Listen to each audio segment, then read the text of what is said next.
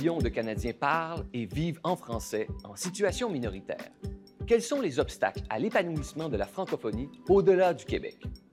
Pourquoi autant de francophones ont développé un sentiment d'illégitimité à l'égard de leur langue dans un pays pourtant officiellement bilingue? Quelles sont les causes et les conséquences de l'insécurité linguistique des francophones? Et surtout, comment y répondre? C'est pour faire le tour de ces questions qu'Horizon Politique a organisé, dans cette édition spéciale sur la francophonie canadienne, une rencontre avec deux spécialistes de la question. Annette Boudreau, sociolinguiste et professeure émérite au département d'études françaises de l'Université de Moncton, et Sylvie Lamoureux, spécialiste de la pédagogie et professeure à l'Institut des langues officielles et du bilinguisme de l'Université d'Ottawa. Ici Guillaume Lamy. Aujourd'hui, à Horizon Politique, l'insécurité linguistique, cause et conséquences d'un malaise identitaire.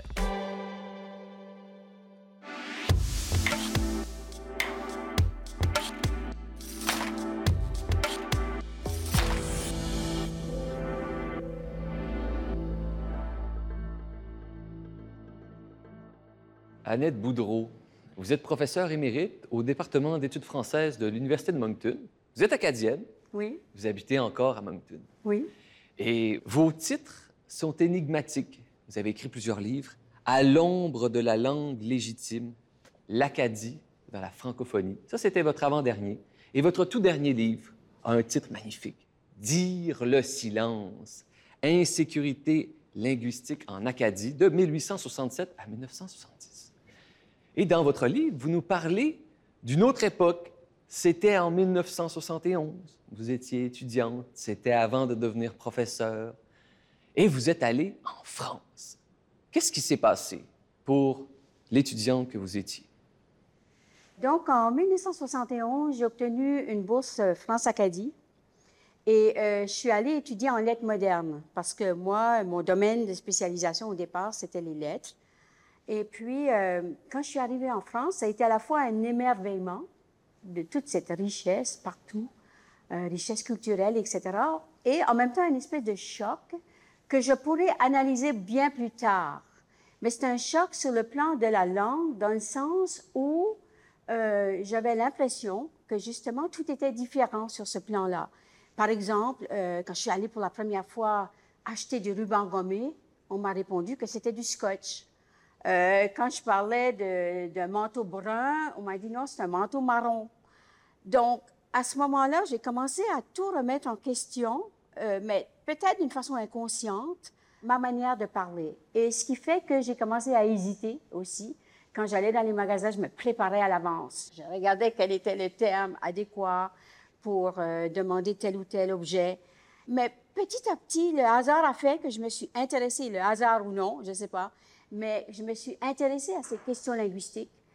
Et euh, une trentaine d'années plus tard, je pense que je peux problématiser tout ça, je peux, je peux analyser davantage ce qui m'est arrivé. J'ai les moyens pour le faire, ce que je n'avais pas à l'époque parce que pour moi, il y avait une seule langue qui était légitime dans un sens, une langue qui était supérieure aux autres et c'était celle qui était parlée en France.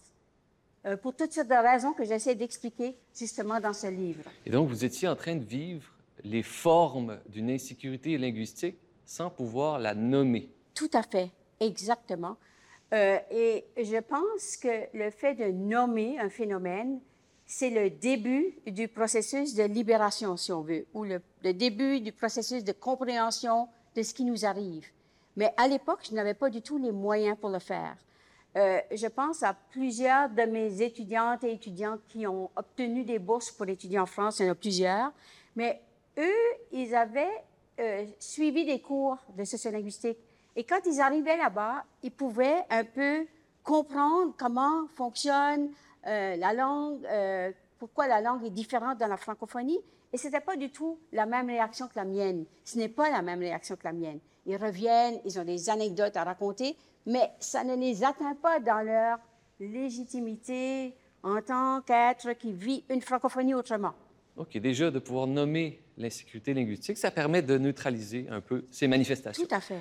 Je vous pose une autre question parce que Dire le silence est un livre très particulier et vous vous ancrez dans ce courant qu'il y a en sciences sociales depuis au moins 30 ans, c'est d'étudier les émotions en sciences humaines. Alors, il y a toutes sortes d'émotions politiques, la colère, la pitié, l'amitié.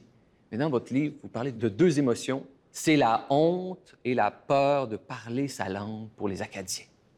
Oui, moi, je m'inscris dans une sociolinguistique qu'on appelle la sociolinguistique critique. Euh, c'est-à-dire qu'on essaie de comprendre les mécanismes derrière nos manières d'agir ou de parler ou de comprendre le monde à travers la langue. Et euh, un des éléments qui m'a intéressé, c'est la honte.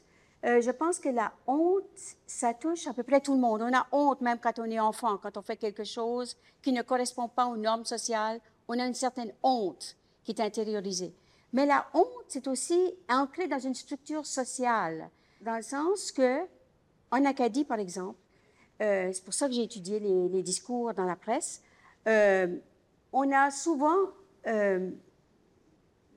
caractérisé le français qui était parlé, surtout dans les milieux très minoritaires, comme étant déficitaire. Et j'ai l'impression que ce discours a été intériorisé par les Acadiens et les Acadiennes qui ont parfois honte euh, de leur pratique langagière et ils vont l'exprimer. Je pense, par exemple, à cette députée fédérale, Claudette Bradshaw, qui est décédée récemment, euh, qui était ministre de la francophonie euh, au gouvernement fédéral et qui est issue d'un milieu défavorisé. Elle s'occupait des enfants défavorisés. Donc, elle, elle a grandi avec un vernaculaire très populaire et quand je l'ai interviewée en 98 et un peu plus tard même à la radio, elle disait J'avais tellement peur de vous faire honte. Euh, j'avais peur d'avoir honte, mais j'avais peur de vous faire honte.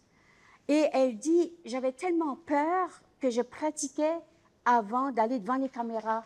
Et je me demandais euh, ce qui allait sortir.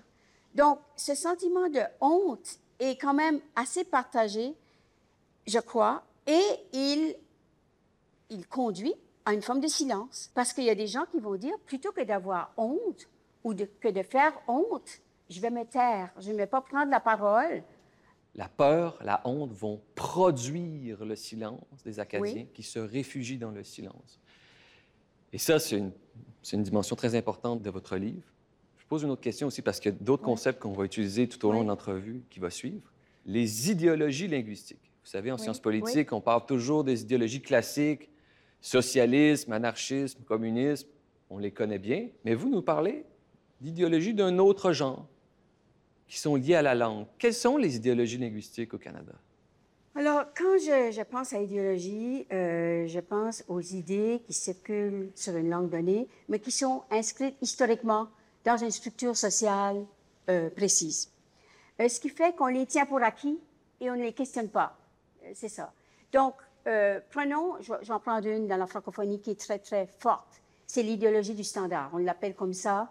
Ça veut dire qu'il n'y aurait qu'une seule forme de parler français qui soit valable. Et c'est tellement ancré que les gens la tiennent pour acquis et ne la remettent pas en question. Donc, à ce moment-là, euh, les gens trouvent normal de passer des commentaires négatifs sur les différentes manières de parler, c'est normal.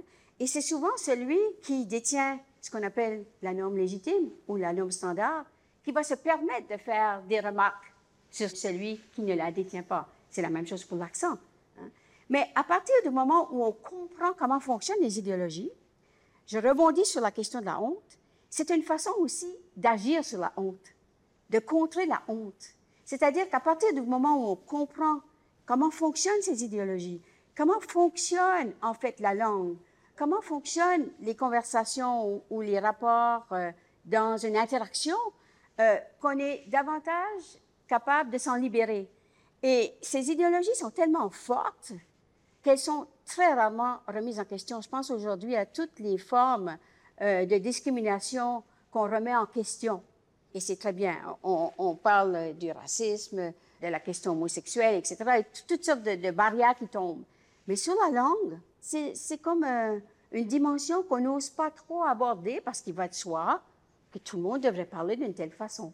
Surtout dans la francophonie. C'est beaucoup moins fort, on aura l'occasion d'en reparler, mais dans d'autres langues.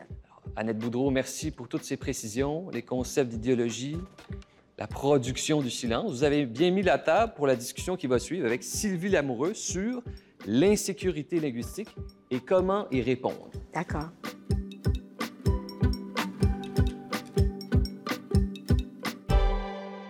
Sylvie Lamoureux, bienvenue à Horizon Politique. Merci Vous beaucoup. connaissez Annette Boudreau.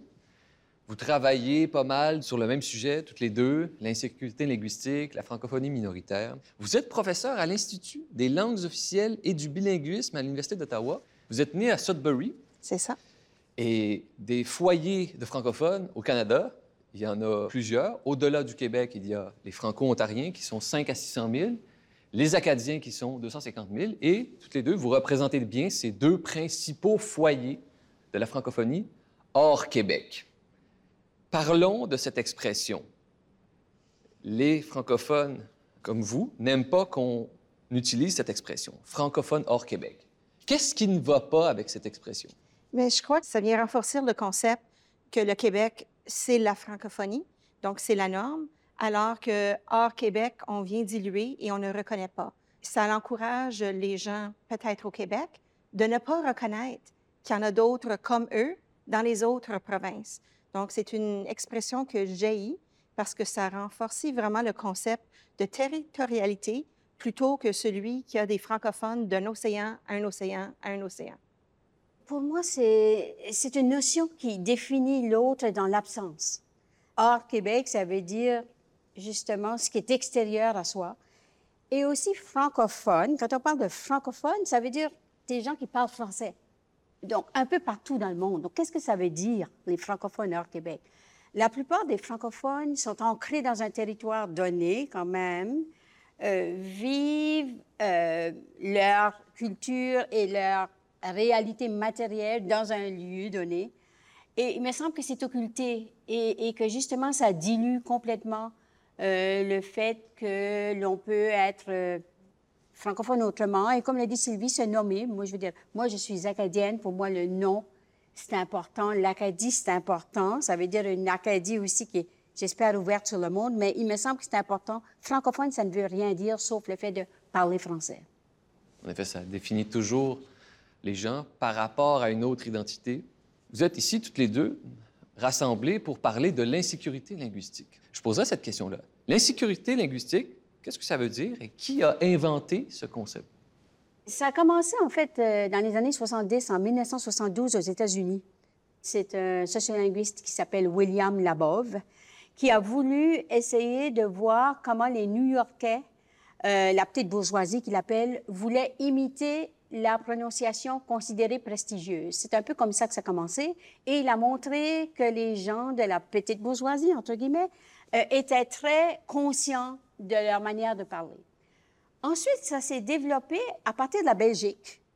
Euh, c'est Michel Francard, un Belge, qui a montré que le fait de vivre en périphérie de la France, ça engendrait des sentiments d'insécurité linguistique chez les Belges qui considéraient toujours la France comme le lieu par excellence où parler français.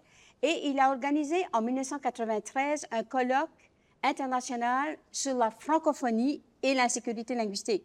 Ce qui pour moi est très révélateur parce que pourquoi dans la francophonie, justement, il faudrait voir, on n'aura pas le temps, mais comment le français s'est construit, comment le français c'est une langue qui est très normée, comment il y a justement des hiérarchies à l'intérieur des groupes de francophones. Donc, euh, ce ne sont pas seulement les gens en milieu minoritaire qui souffrent d'insécurité linguistique. On le voit avec ce colloque.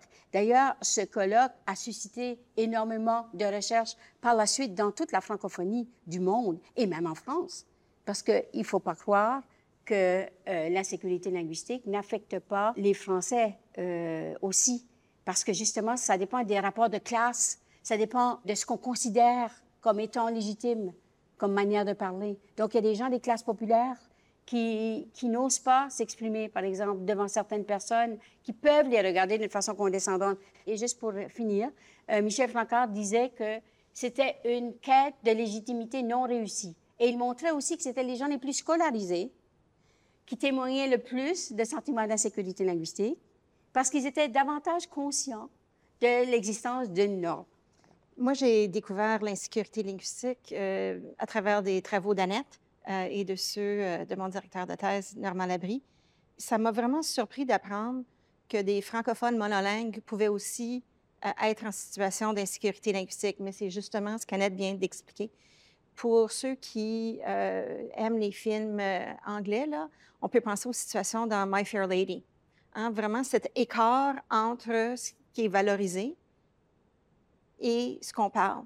Maintenant, c'est pas parce que je parle un français plus, euh, plus régional que c'est peut-être là où je vais faire de l'insécurité linguistique. C'est peut-être parce que je ne maîtrise pas des variétés plus familières du français que je peux faire de l'insécurité linguistique.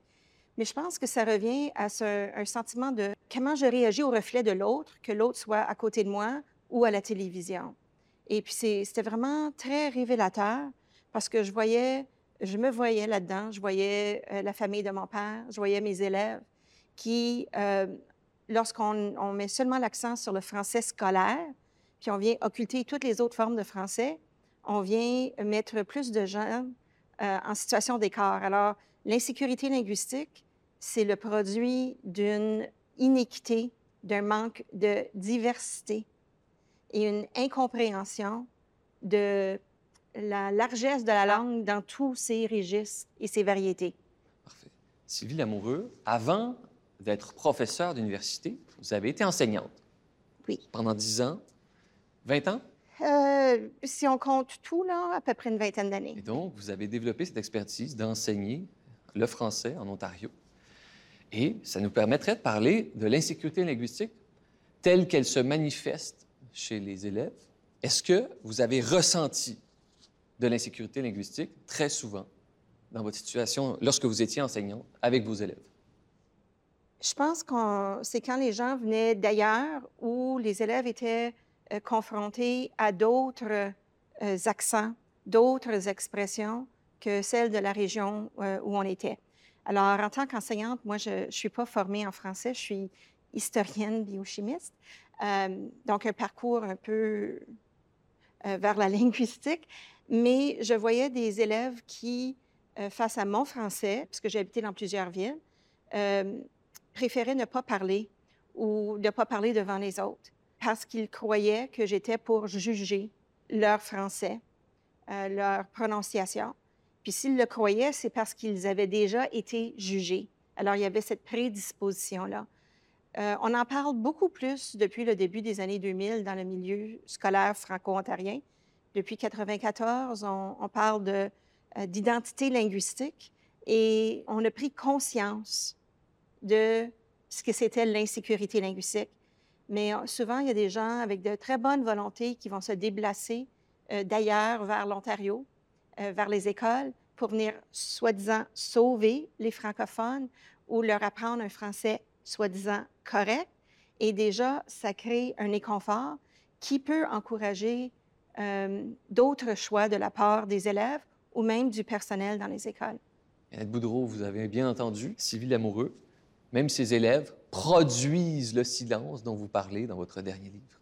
Au fond, ce silence, il est très commun parmi les francophones en situation minoritaire? Oui et non. Oui, euh, dans le sens qu'ils vont peut-être euh, s'interdire de parler devant d'autres qui parlent un français qu'ils estiment meilleur. Et non, dans le sens que depuis une vingtaine d'années, justement comme il y a énormément de discours qui portent sur cette question-là, plusieurs personnes qui ont décidé d'assumer leur manière de parler, qui était peut-être un effet euh, de compensation. Euh, donc, on va afficher euh, même les traits stigmatisés de sa langue pour dire voilà comment je m'exprime. Tu l'acceptes ou non, c'est ton problème, ce n'est plus le mien. alors, ça fait partie des deux faces de l'insécurité linguistique, je dirais. Euh, et, je trouve que quand on explique aux gens, quand euh, moi j'enseignais le, cours d'introduction, euh, je me rappelle que les étudiants étaient très contents d'entendre quand je leur disais toutes les langues se valent, mais j'ajoutais elles ne se valent pas toutes sur le plan social. Et ça, c'est super important. Mais les, les, les, personnes ne retenaient que la première partie de ma phrase tellement ils étaient contents d'entendre ce message qu'ils n'entendaient jamais. Et après, je leur disais non, il faut quand même apprendre à élargir votre répertoire. Il faut que vous puissiez naviguer sur tous les marchés linguistiques francophones ou partout ailleurs. Donc, euh, je, vois de plus en plus qu'on assiste euh, à l'affirmation de ce que l'on est. Je prends juste l'exemple de Lisa Leblanc, par exemple. Et, euh, c'est une chanteuse acadienne, donc elle ne prend pas non plus la peine, elle, ne veut pas faire de commentaires métalinguistiques, elle ne veut pas expliquer, parce que pour elle, ça serait aussi tomber dans euh, ce même sentiment d'insécurité. Donc, il y, a tout ça qui joue, c'est pas une réponse ou une autre, je pense que c'est assez complexe d'essayer de, de voir l'ensemble.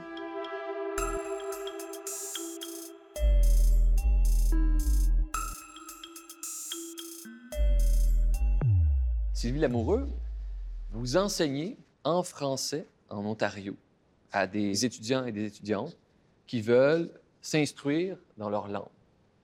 Quel défi vous rencontrez le plus souvent? Le plus grand défi, c'est le jugement ou le regard de l'autre, tant pour moi que certains de mes collègues que pour mes étudiants.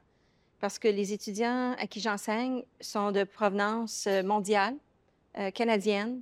Euh, ce qu'ils ont en commun, c'est l'amour du français et le fait qu'ils parlent en français et qu'ils veulent absolument étudier dans cette langue, qu'ils aient fait des études secondaires en français ou non.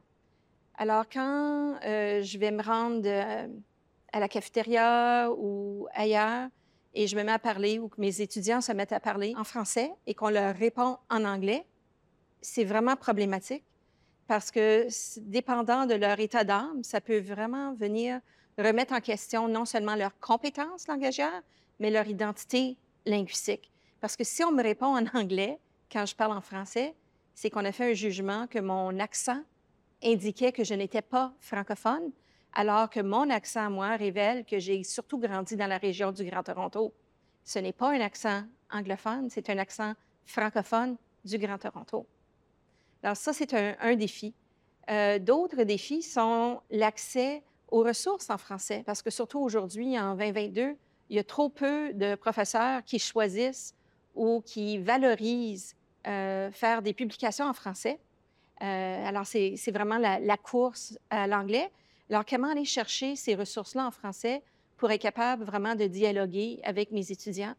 Puis, le dernier défi, c'est vraiment de mettre les étudiants en sécurité linguistique.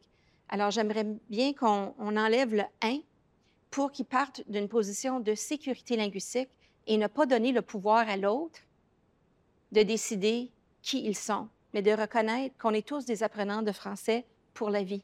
Bien, j'aimerais euh, rebondir sur euh, le fait, par exemple, de se faire répondre euh, en anglais. Lorsque j'ai réalisé des enquêtes, il y a plusieurs personnes qui m'ont dit que la, plus grande insulte, c'est quand on... Pas quand on leur, rép... leur, répondait en anglais, mais quand on faisait un commentaire comme quoi vous avez un accent anglais. Euh, et je pense que ça s'explique historiquement aussi par notre rapport ambivalent aux anglophones, parce que c'est quand même, euh, il y a un rapport à la fois de proximité et un rapport un peu euh, difficile parce que ce sont en quelque part les personnes qui nous ont vaincus dans, dans l'histoire. Et ça reste intériorisé, même si on ne voudrait pas le voir comme ça, ça reste. Et donc, euh, la personne qui se fait dire qu'elle a un accent euh, anglais, c'est pas la même chose que quelqu'un qui se ferait dire qu'il a, euh, je sais pas, un autre accent. Je pense, euh, par exemple, je pense à l'insécurité linguistique encore si, on pense à quelqu'un qui apprend l'espagnol. On va tous avoir de la sécurité linguistique quand on apprend l'espagnol ou, ou une autre langue. Mais ça, ça ne nous atteint pas dans notre identité première.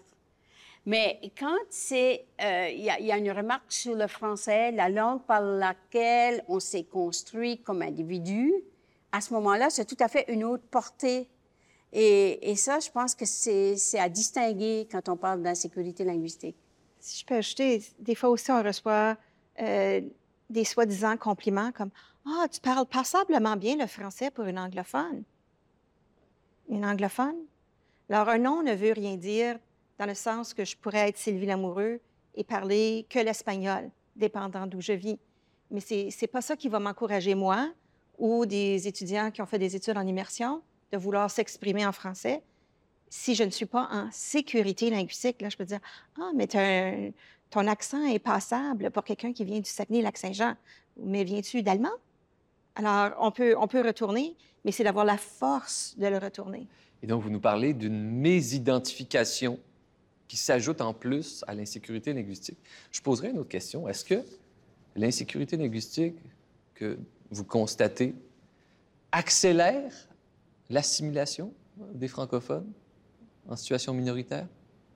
Moi, je pense qu'elle accélère l'exclusion des francophones en milieu minoritaire. Parce que l'assimilation, c'est vraiment quelque chose d'autre. OK. Euh, puis je pense pas que ça accélère l'assimilation. C'est que si je me sens pas comme si j'ai ma place, qu'on me reconnaît ou qu'on me laisse la place, si je n'ai pas la force de prendre ma place, combien de fois est-ce que je vais essayer de la prendre avant de me trouver ailleurs? Alors, éventuellement, ça pourrait mener à l'assimilation. Mais c'est pas parce que j'ai un emploi qui est uniquement en anglais que je vais perdre mon français. Alors, c'est, pour moi, ça va accélérer l'exclusion, la diminution et l'éventuelle implosion des communautés francophones. Pour certains, dépendant euh, quand les choix se font et où on vit, parce que la réalité ne sera pas la même s'il y a 1% de francophones dans ma région, 15% ou 90 Alors, mon accès au français va être différent. Mais pour moi, c'est mettre tout le poids sur l'assimilation. C'est vraiment de juger euh, des gens qui euh, ont fait des essais, mais qu'on n'a pas reconnus ou admis. Au fond, c'est comme s'il y avait une variable démographique qui était très importante pour favoriser la vitalité des communautés francophones un peu partout dans le monde. Et parlons de, des flux migratoires. On sait bien que les immigrants, entre autres au Canada, vont la plupart du temps se joindre à la communauté de langue anglaise parce qu'elle offre plus de potentiel. Mais peut-être qu'il y a un autre flux migratoire qui est inquiétant chez les francophones. C'est le départ des jeunes francophones en dehors des communautés francophones. Est-ce que c'est quelque chose qui est dramatique, qui vous préoccupe? Euh, ça me préoccupe moins en 2022 que ça me préoccupait en 2010. Le, problème, c'est si on regarde la, complétude institutionnelle du, du, milieu scolaire, que ce soit du préscolaire au postsecondaire, le postsecondaire en français dans des établissements bilingues ou francophones en Ontario, c'est pas donné. Il y a jusqu'à quelques années, plusieurs devaient faire 800, 1200, 1500 kilomètres pour fréquenter une université où ils pouvaient suivre leur programme en français. Alors, le danger avec ça, c'est que si je pars de Windsor, je m'en viens à Ottawa, je fais mes stages coop à Montréal, à Ottawa, peut-être en Belgique, il y a de très bonnes chances que je ne retournerai pas à Windsor. Alors, dans certaines régions, dans le berceau de la francophonie ontarienne, euh, il y a 2% de la francophonie, 1% de la francophonie, mais cette francophonie-là, elle a une grande vitalité. Et elle est aussi nourrie par des apprenants du français qui ont fait les programmes d'immersion. Alors, aujourd'hui, ça m'inquiète un peu moins parce que les communautés font vraiment des grands efforts pour maintenir des liens avec les diplômés des écoles secondaires. Et on voit ces jeunes-là retourner dans leur milieu, non seulement pour être des enseignants, des enseignantes, donc des modèles accessibles, hein, des gens de chez nous qui parlent comme moi, mais aussi ouvrir leur entreprise. Alors, ça, devient très, très, très important. Puis si on peut aussi rejoindre les apprenants du français qui ne viennent pas à l'Université d'Ottawa, euh, ces diplômés d'immersion, pour leur faire comprendre que c'est grâce à eux et leurs compétences langagières que je peux vivre en français à Thunder Bay, à Timmins, à Windsor, à La Fontaine, partout en Ontario, je pense qu'on va être capable d'agrandir. Mais le réel danger, c'est la distance. Pour une province comme l'Ontario, euh, j'avais une, élève euh, à l'école secondaire, Marc Garneau. Le trajet d'autobus le matin, c'était au moins 90 minutes, trois changements d'autobus. Le soir, un autre 90 minutes. Ça, c'est pas avec les intempéries. Alors, à un moment donné, si tu dois avoir un emploi après l'école pour sauver des sous pour aller à l'université ou au collège, le soi-disant choix de fréquenter l'école de langue française ne peut plus s'exercer parce qu'elle ne peut pas avoir un emploi qui va lui permettre d'avoir suffisamment d'argent pour aller faire des études en français. Alors, cette question-là d'accès, elle demeure problématique. Il y a 20 ans, on avait moins de 275 écoles élémentaires et secondaires. Là, on est rendu à peu près 400, mais il y a encore de grandes régions où l'accès n'est pas là. Et pour le post-secondaire, c'est encore plus problématique. On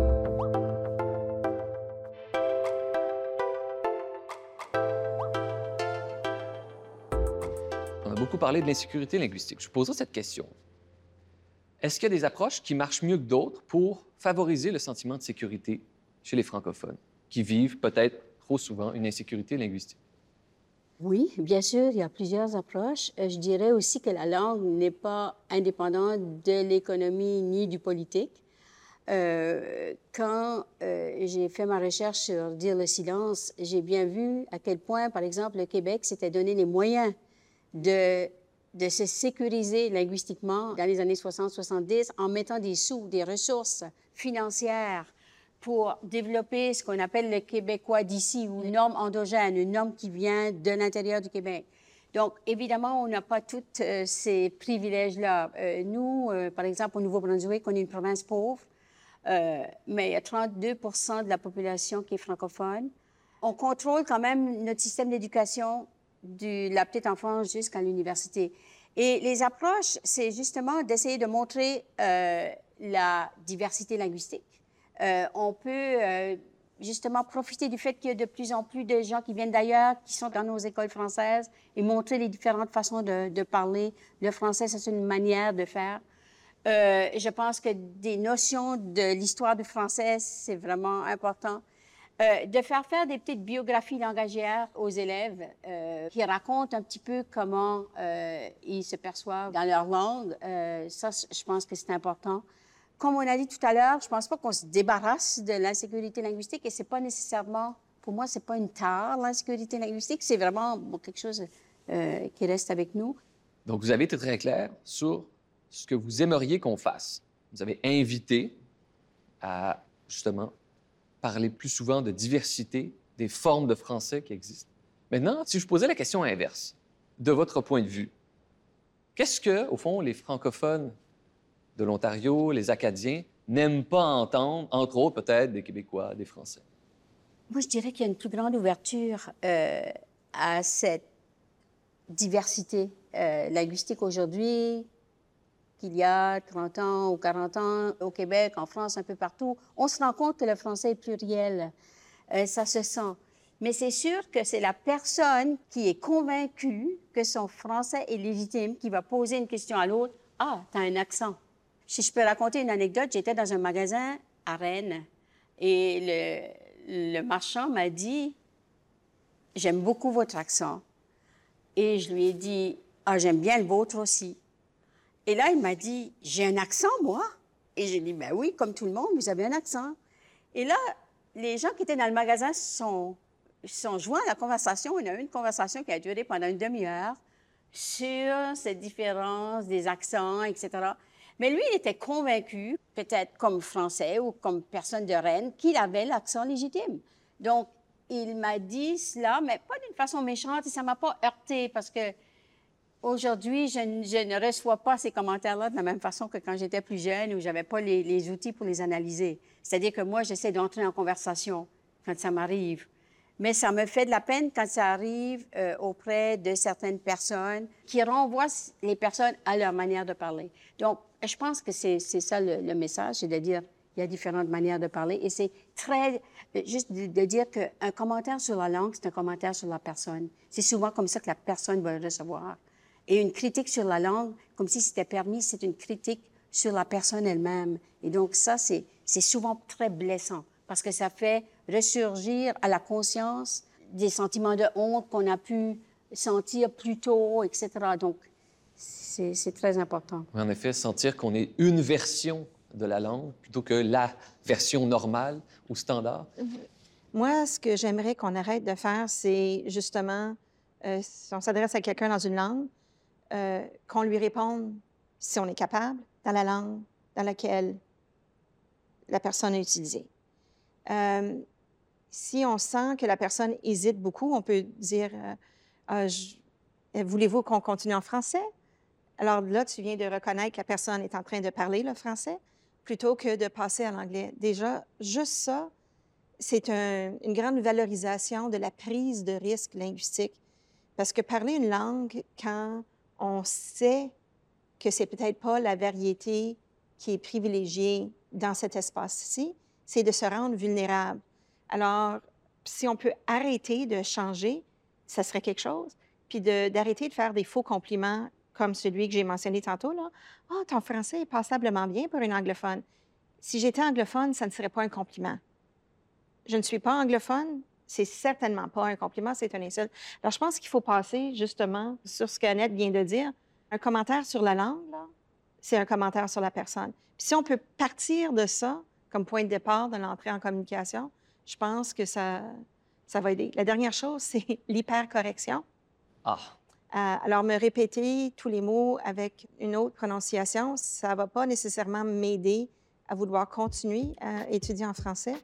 Euh, ou le fait que tu ne puisses pas savoir que le mot gouvernement, c'est la même chose que gouvernement. Mais essaye un petit peu, nettoie tes oreilles, puis ouvre-toi à la différence. Je pense que euh, c'est les jugements qu'il faudrait arrêter.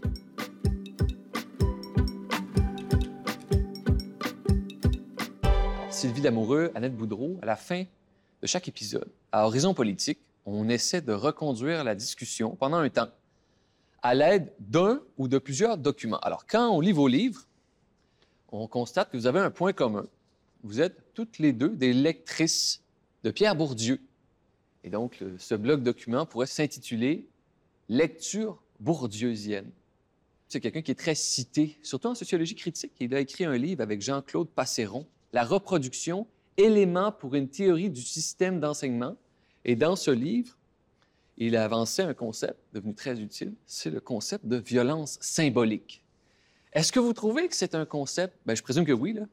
Je présume que vous trouvez que le concept de violence symbolique est essentiel pour parler des relations entre les langues, mais aussi entre les locuteurs d'une même langue. Moi, j'ai découvert Bourdieu en 1984 avec euh, Ce que parler veut dire, qui a été euh, finalement intégré dans Langage et pouvoir symbolique, publié en 2001. Euh, et pour moi, ça a été une révélation, euh, dans le sens que j'ai pu mieux comprendre comment fonctionnent euh, les rapports dans une interaction. Et le concept de violence symbolique, il l'utilise justement pour montrer que des personnes qui détiennent ce qu'il appelle la langue légitime, et j'aime beaucoup mieux le terme langue légitime que langue standard, parce que légitime, ça dépend des lieux. Une langue peut être légitime dans un lieu ou dans un milieu et ne pas être légitime dans un autre milieu. Donc, ça varie. La langue légitime du Québec n'est peut-être pas la langue légitime de Montréal, ni celle de Paris, ni celle de Bruxelles, ni celle de, de Moncton, etc. Donc, la langue légitime, ça varie. Et puis, il dit les tenants de la langue légitime peuvent regarder d'une façon condescendante celui qui ne la détient pas et il parle d'une violence symbolique. Et quand il parle de violence symbolique, il dit que ça peut aller jusqu'à faire perdre tous ses moyens à la personne devant cette personne méprisante qui n'arrive plus à trouver les mots qui sont les siens et qu'il possède normalement, mais que là, devant ce regard, il va faire justement de l'hypercorrection, c'est-à-dire qu'il va vraiment faire des efforts pour trouver des termes qu'il connaît, mais qui ne viennent pas au moment où il les voudrait. Il va devenir hyper conscient de sa manière de parler, etc. Donc, la violence symbolique, c'est au cœur de sa théorie langagière, mais pas seulement. Euh, ça fait partie de l'ensemble de ses recherches sur la distinction. Distinction, ça veut dire comment on se distingue par ses manières de manger, ses goûts musicaux, euh, ses vêtements. Euh, tout ça, ça rentre dans un, dans un cadre. Le fait de l'analyser, je pense qu'il nous donne des clés. Et, et Bourdieu l'a dit très bien. hein, euh, ça ne veut pas dire que à partir du moment où on comprend comment ça fonctionne, qu'on va dire aux gens, vous pouvez parler comme vous voulez. Il dit, ça serait irresponsable. Ça veut dire qu'on comprend les mécanismes, ça donne un effet libérateur, mais en même temps, euh, c'est l'idée de pouvoir justement s'enrichir de différentes façons, euh, s'enrichir avec la langue. Sylvie Lamoureux, la violence symbolique, c'est un concept qui vous parle aussi. Oui, quand j'ai pris connaissance de ce concept-là, euh, j'ai pleuré parce que ça m'a permis de comprendre euh, une grande partie de ma vie, euh, de choses que j'avais observées chez les membres de ma parenté, dans la société en général. Et ça m'a aussi rappelé l'importance de mon choix. Euh, parce que si, face à cette violence symbolique-là, je donne le pouvoir à l'autre, que j'acquiesce devant le jugement qui est partagé par l'autre, euh, je choisis de ne pas euh, prendre ma place et de, et de ne pas... C'est pas de le faire en opposition, mais de croire en mon identité et en mes compétences et de savoir peut-être que j'ai quelque chose à apprendre. Alors, pour moi, ce, ce concept-là a été très fort pour voir les situations d'insécurité linguistique, justement, comme Annette disait plus tôt, comme des moments d'apprentissage et d'ouverture à d'autres variétés de français, mais de voir que ça ne vient pas m'appauvrir. Je ne peux pas donner le pouvoir de mon identité linguistique, de ma compétence langagière à l'autre. Puis, ce concept-là m'a permis aussi de comprendre euh, des choses depuis quelques années, lorsqu'on parle de microagression ou autre chose, euh, et l'importance de savoir que des mots sont porteurs de jugement et peuvent blesser l'autre. Alors, c'était vraiment, ça l'a permis d'ancrer euh, des approches pédagogiques, des choix pédagogiques, mais aussi des choix d'affirmation de soi et d'outiller des enseignants, des élèves, des étudiants à reconnaître ce concept-là par rapport à leur réalité, puis de, le voir soit comme tremplin vers quelque chose de positif ou de donner son pouvoir à l'autre. Encore une question pour terminer sur Pierre Bourdieu. Vous savez, à la fin de sa vie, Pierre Bourdieu a fait l'objet d'un documentaire, La sociologie est un sport de combat, dans lequel on comprenait que pour lui, au fond, c'est bien beau d'écrire la société, mais il faut s'engager. Et je vous poserai cette question en terminant. De quel engagement la francophonie a-t-elle besoin, selon vous? Tout ce que, euh, comme sociolinguiste, que j'ai essayé de faire, c'est d'essayer de, montrer les mécanismes qui mènent à ces différences linguistiques. Je veux dire, j'ai essayé d'expliquer de, aux gens que leur manière de parler euh, était valable, euh, qu'ils n'avaient pas à s'excuser euh, devant l'autre qui parle différemment. Il me semble, ça c'était ma petite contribution euh, à mon échelle, d'essayer de, montrer que ce n'était pas euh, une donnée euh, sur laquelle on ne pouvait pas agir. J'ai essayé d'agir de ce niveau-là sur, sur, des plans comme l'affichage aussi. Je pense que c'est important, quand on est minoritaire, de se voir dans l'affichage public. Donc, le fait, et ça, ça contribue à l'insécurité linguistique, le fait de ne pas se voir quand on regarde des affiches, ça veut dire qu'on n'est pas important et que finalement, c'est la langue dominante que l'on voit qui est la langue qui a le plus de prestige, de valeur. Donc, juste des petits gestes comme cela, de voir sa langue étalée, c'est fondamental.